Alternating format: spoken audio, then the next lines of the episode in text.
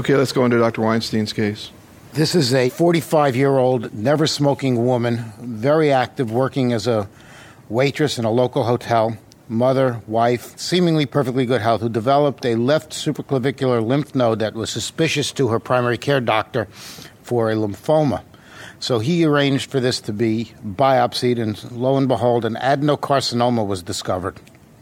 She went on to imaging with a cat and a pet, in which there was a hyperavid lesion measuring 3.4 by 3.4 by 3.4 centimeters in the left upper lobe, associated with bilateral mediastinal lymph nodes. All other imaging tests were negative. So she comes to me, and I start treating her with carboplatin, Taxol, and Avastin for six cycles. And at the end of the sixth cycle, she has no further palpable nodes, and her PET CT scan shows minimal left upper lobe abnormality, but it is now PET cold. When you said he had bilateral nodes, was that PET only, or were they CT large nodes? No, they were very small, and they were initially both seen on CT and PET avid. So, Mark, how would you think through what to do at this point? Well, let's go back to the beginning. 45 year old never smoking female pops up with a node, so she's 3B in the left supraclavicular space. Caucasian, by the way. Yeah, okay. Has a left upper lobe mass, mediastinal adenopathy, and gets carbotaxivastin. Presumably, she didn't have any of the other contraindicated things like hemoptysis or prolonged No. INR and all She that because she was perfect. Totally for- asymptomatic, except for this nodal mass. I think there are several things that are running through my mind. One is is there a role for combined modality in this 3B patient?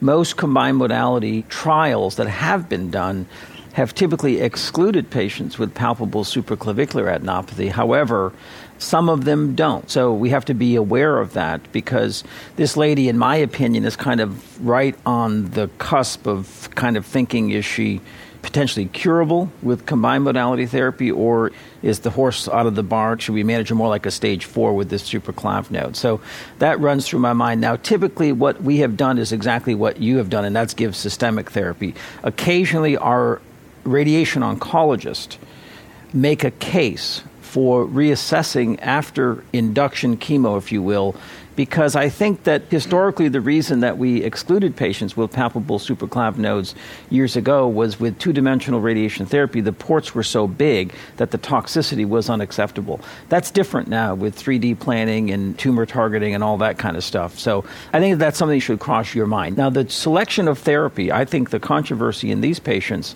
are in a never smoker with adenocarcinoma in a female, what's the role of EGFR directed therapy in the first line setting? At our place, assuming we were going to treat her systemically, we would have put her on the CALGB never smoker trial. That trial, it's randomized. The eligibility criteria are that you have to be a never smoker or a light smoker, and light smoker is defined as less than 10 pack years, and you quit more than a year ago. You have to have tissue, a block of tissue, which she's had a lymph node biopsy, so she has paraffin embedded tissue. And patients on that trial are randomized to single agent erlotinib versus carbotaxol with erlotinib. So I think that's what we would have done at our institution. I think the controversy is is that we also know that there is a role for Avastin in this population of patients that fits the eligibility criteria. Is a VEGF approach in these never smoking female adenocarcinoma patients better than a EGFR approach? It's not been addressed in trials. The one thing that ECOG showed us at ASCO this year is that raised the issue of is there survival benefit in women with bevacizumab from the ECOG trial. I think that that's a spurious result. I think females clearly had higher response rates, longer time to progression, and in general overall did better. So I don't think this was certainly a bad choice for this patient. Yeah, let's go to right now. Right now, you've got a very good response. I personally would revisit the radiotherapy question. And I personally would talk with her about going on erlotinib at this point as a never smoker, as kind of a maintenance thing. Marty? When you were first mentioning this, the idea of combined modality therapy was running through my mind, and there's a study actually was a trimodality approach. SWOG 8805 would have included some of these patients because they actually analyzed them, and to one's astonishment, I mean, the SC supraclavicular node patients did remarkably well. Again, this lady is truly on the cusp, and I think given this outstanding response, I would certainly look at that issue of potentially radiotherapy. The other thing that crosses my mind is, in my experience, this group of patients frequently ends up with CNS metastases. So I'd probably want to look in her head at this point because that's just been one of those things that's been real common.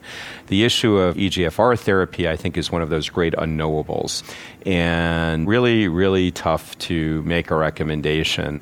There's always this tremendous desire to do something, and we certainly have evidence that these EGFR mutated individuals, if in fact she has that, do extraordinarily well. However, it's also the fact that this is a prognostic indicator as well. People with EGFR mutation also do well even when they get chemotherapy. And this lady, let's say she has an EGFR mutation, has certainly done as well, I mean, as anything else out there with the treatment. Sounds like she tolerated it well. So it's a good overall prognostic factor regardless of therapy. It's a predictive factor, again, somebody who hasn't been treated for response to an EGFR inhibitor. It's not clear yet that there's a survival advantage for that over doing other things. I mean, yes, certainly people did very well on this PASARES trial. However, there's no randomization in that. We don't know how they would have done with chemotherapy. We don't know about sequential issues yet. I think you could make an argument based upon what do we know about the use of erlotinib or gefitinib following chemotherapy in a patient with locally advanced treatment who has done well, who's gotten a great response, or metastatic disease. Well, we actually have two conflicting pieces of evidence here, and you can take what you want out of this. It can fulfill your deepest biases. One of them is in stage four disease, where we have the subgroup analysis from one of the randomized trials where chemotherapy and erlotinib were given concurrently, and then the erlotinib was followed as a maintenance. And those patients who stayed on the maintenance TKI seemed to do better, and particularly if they were the never smokers. And so that's one way of looking at that, that this was important and should be used sequentially. The other sequential data comes from the SWOG trial in stage 3B disease. So she's 3B, though I don't think would have fit into that particular trial, where in fact the use of gefitinib certainly was no better and may have actually been harmful. So I think you could be justified to do almost anything in this at this point. As far as using it as maintenance, yeah, you have some data to support that. Arguing against that and giving the lady a drug holiday, I think, is very reasonable. And then you know, if you watch this patient closely, you have what it will probably be an effective therapy. And she will have gotten some time off all treatment potentially. And as I said, my other caution is I get very worried about these people in CNS metastases. Let's follow up with the case. So I did none of that. oh, and radiation, we also mentioned that as well. Okay. So, I didn't do that either. Okay. So based on the 4599, I continued her on Avastin, which she remained on until April of this year when her imaging starts to show that the left upper lobe lesion becomes pet hot again, but no other abnormalities are evident. I stopped the Avastin and I contemplate either surgery or radiation therapy. So she goes to see our surgeon and ultimately comes to a left upper lobectomy, at which time a 5.3 centimeter adenocarcinoma is removed with all negative lymph nodes. And at this point, with restaging, head and everywhere else, she's clinically NED. Did you put her back on the Avastin? No, I did not. But I don't know what to do because she is just about two months after the completion of her surgery. So I couldn't put her on Avastin yet anyway one point prior to finding out from the two of you what you would do. Now this patient comes to you for a second opinion. Just this, we talked a little bit about you know, some of the key issues. I want to try to get opinions from all four of you about how you approach this question of once you're finished the chemo do you continue the avastin maintenance until relapses which is what is done in the trials. But there was some question this morning about clinical practice. Mark in a non-protocol setting how are you're approaching that question? I have to admit i stop. I think that the major impact of treatment occurs in the first three or four cycles in this disease. It demonstrates to me that not only this, but in other solid tumors, bevacizumab therapy augments the efficacy of chemotherapy in that setting. And I'm not quite sure about what benefit in how you balance the potential cumulative toxicity, the inconvenience, the cost beyond the time that you stop chemotherapy. So I think it's an interesting research question about do you stop or do you continue? And I'm aware that the ECOG continued in that, but I'm just not ready to buy into that concept of very prolonged Avastin use. Marty, what are you doing particular right now in a non protocol setting? I'm continuing. I mean, I've been very conservative both ways in how I use Avastin. I think it's just, in general, my basic approach to a lot of things, which is we have a trial, it's markedly positive in a selected population, and what I try to do is basically follow what was done on that in a suitable patient, and I continue until the time of progression. But I completely agree with Mark. I mean, we really don't know that this is the right thing to do. However, it is what was done in the trial. I would love to see, and I think a discontinuation design where one group in the adjuvant study would be perfect to solve this question, where after your one year, certain people might continue on and other ones stop. So you get some idea is in fact there a use for this continuation of drug. I'm not convinced that there is, but I try to follow what was actually done. So, Mark, this patient comes to you for a second opinion about what to do now. What would you say? I think that lung cancer has become very interesting. These patients are patients we typically don't see very often. I think that from the start, this patient had regionally localized disease, although kind of right on the cusp between relying on systemic therapy and aggressive local regional therapy. We have had some cases like this where in a younger patient you stage them as best you can. Seems like her greatest bulk of disease was in the left upper lobe. That had a therapeutic effective treatment but did not sterilize the cancer there. And if you are convinced and i assume the pet was negative every place else her head was imaged that's what you got. I think short of doing either radiation or surgery, you're not going to sterilize the left upper lobe with more systemic therapy. So I think this is a reasonable approach, particularly in a 45 year old never smoker who has otherwise no other comorbidities or no other issues. And what would you do right now? Right now, if she were node negative and she had just the left upper lobe stuff, I probably would not do anything right now. I do agree with Marty. What I didn't get a chance to say before is that although I think EGFR therapy would be helpful to this patient, you can argue about the timing. Do you do it now or do you follow her closely and at the first inkling of new disease, treat her at that point as kind of a second line approach? I think that's perfectly reasonable. Same question to Marty. What do you think about the surgery and what would you do now?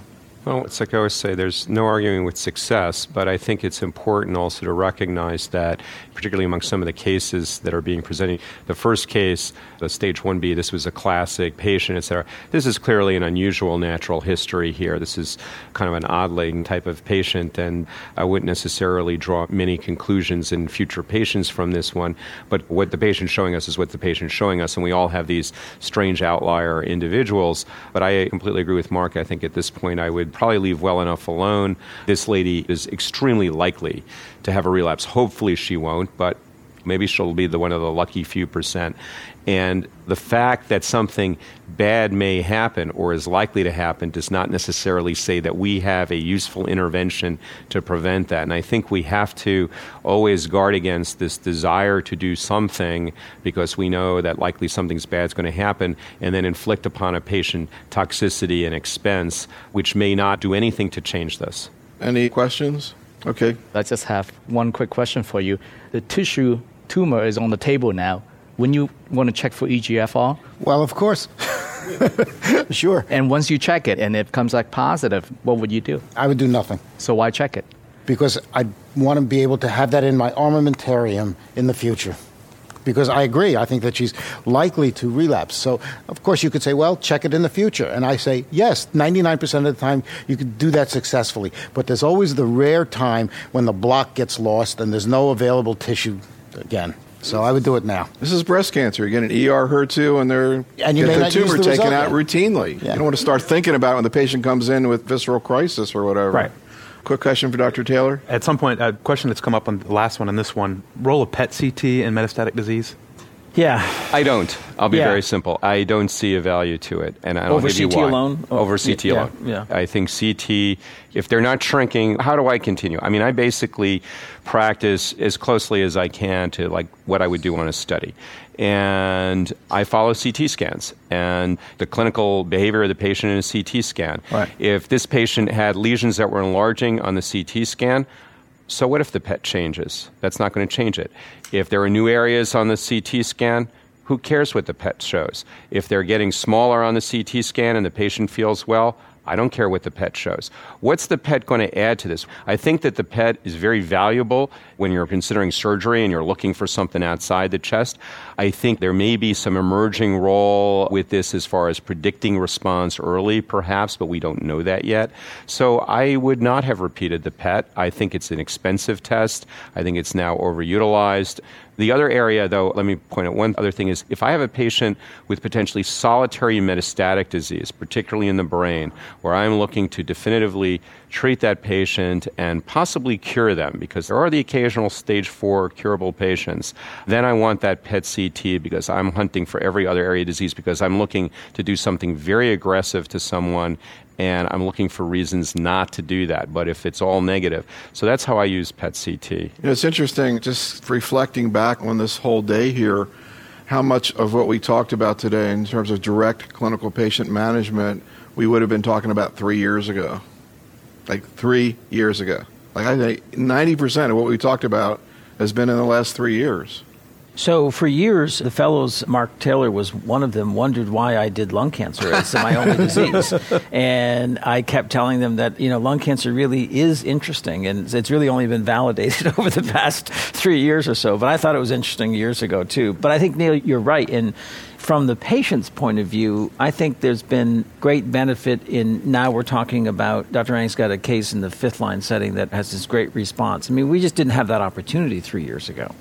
And so I think this is very good for generating enthusiasm about pushing forward with defining what the right clinical trials are and getting more information about newer agents. Marty, what are we going to be talking about three years from now that we're not talking about today in terms of things that are directly relevant to patient care? Well, I think that to me, some of the most interesting things from ASCO is really not just looking endlessly at the EGFR issue. I mean, clearly this is an important class of drugs, and clearly it's a large population. I mean, as we've pointed out, a small subgroup in lung cancer is a huge group of people's whole other diseases. So the EGFR positive people are probably 15,000 patients, far more than there are Hodgkin's patients in the country each year. But I think that we still need to go back and look at our backbone drugs, the platinums, the taxanes, gemcitabine, et cetera. These are drugs that clearly work, but we know that they don't work in everybody. But you know what? I think that there are markers in those drugs that will turn those into the 80, 90% drugs. And that's what we saw at ASCO this year E ERCC1, RRM1 from Jerry Bepler's group. The fact, and I think what we're going to see is that our therapy in the future will not be driven by necessarily the EGFR mutation, but by a panel of maybe a dozen different markers with the drugs without anything necessarily that's new, but that will really let us tailor these therapies towards a specific patient so we will know are they likely to respond, or perhaps the other side of this, are they not likely to respond, like what RAS mutation will show us. So I think we really are entering that era. We're going to need to do those studies. Those studies will require tissue. You know, we've had this argument with the IRBs over the years, you know, oh, you're going to get another piece of tissue. I sat in on this morning's thing, and I think Tom Lynch had a great point. You know, you can figure out a safe way to get at a mediastinal mass in a lymphoma patients. Well, you know what? It's time to figure a safe way to do it in lung cancer patients. I mean, I had the privilege of chairing a trial in CALGB. We required tissue. And this was fascinating. It was CALGB 30203. We looked at icosanoid modulators, and we required tissue. And early on, I was nervous. You know, I was, uh, I was allowed to give an exemption for this. And we did it for a few patients at the very beginning because we were just anxious about accrual. What turned out was we had no problems with accrual. We got plenty of specimens. And what was fascinating about this study was we showed that COX2 overexpression, we confirmed what everybody knew, was a bad prognostic factor. But if you had it and you got celecoxib, you did really well. And that's a remarkable thing. And I think it turned what was otherwise a negative study into a provocative study that may generate another, will certainly at least generate another randomized phase two, possibly a phase three study. And I think this is what we need to do. There are all of those drugs that we've thrown on the wayside, the MMPs, PKC alpha antagonists, et cetera. But if we had had the tissue, we would have known a little bit more about it. We had four negative randomized trials with Tarceva and Iressa, but we had a little bit of a hint of activity. I think we've had hints with other drugs.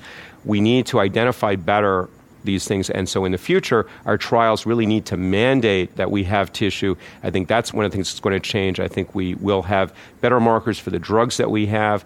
I'm a proponent of the fact we need better drugs to replace our antitubulins. There are better antitubulins out there. There are potentially better platinums out there. We'll have better use of that. I think that that cytotoxic backbone will remain important, but perhaps with different names and a more accurate use. And Mark, talking about things changing quickly, Atif was on a similar panel discussion we had at ASCO on renal cell cancer. Mm-hmm. And, you know, we spent five hours talking about renal cell. And again, most of that stuff came out in the last couple of years.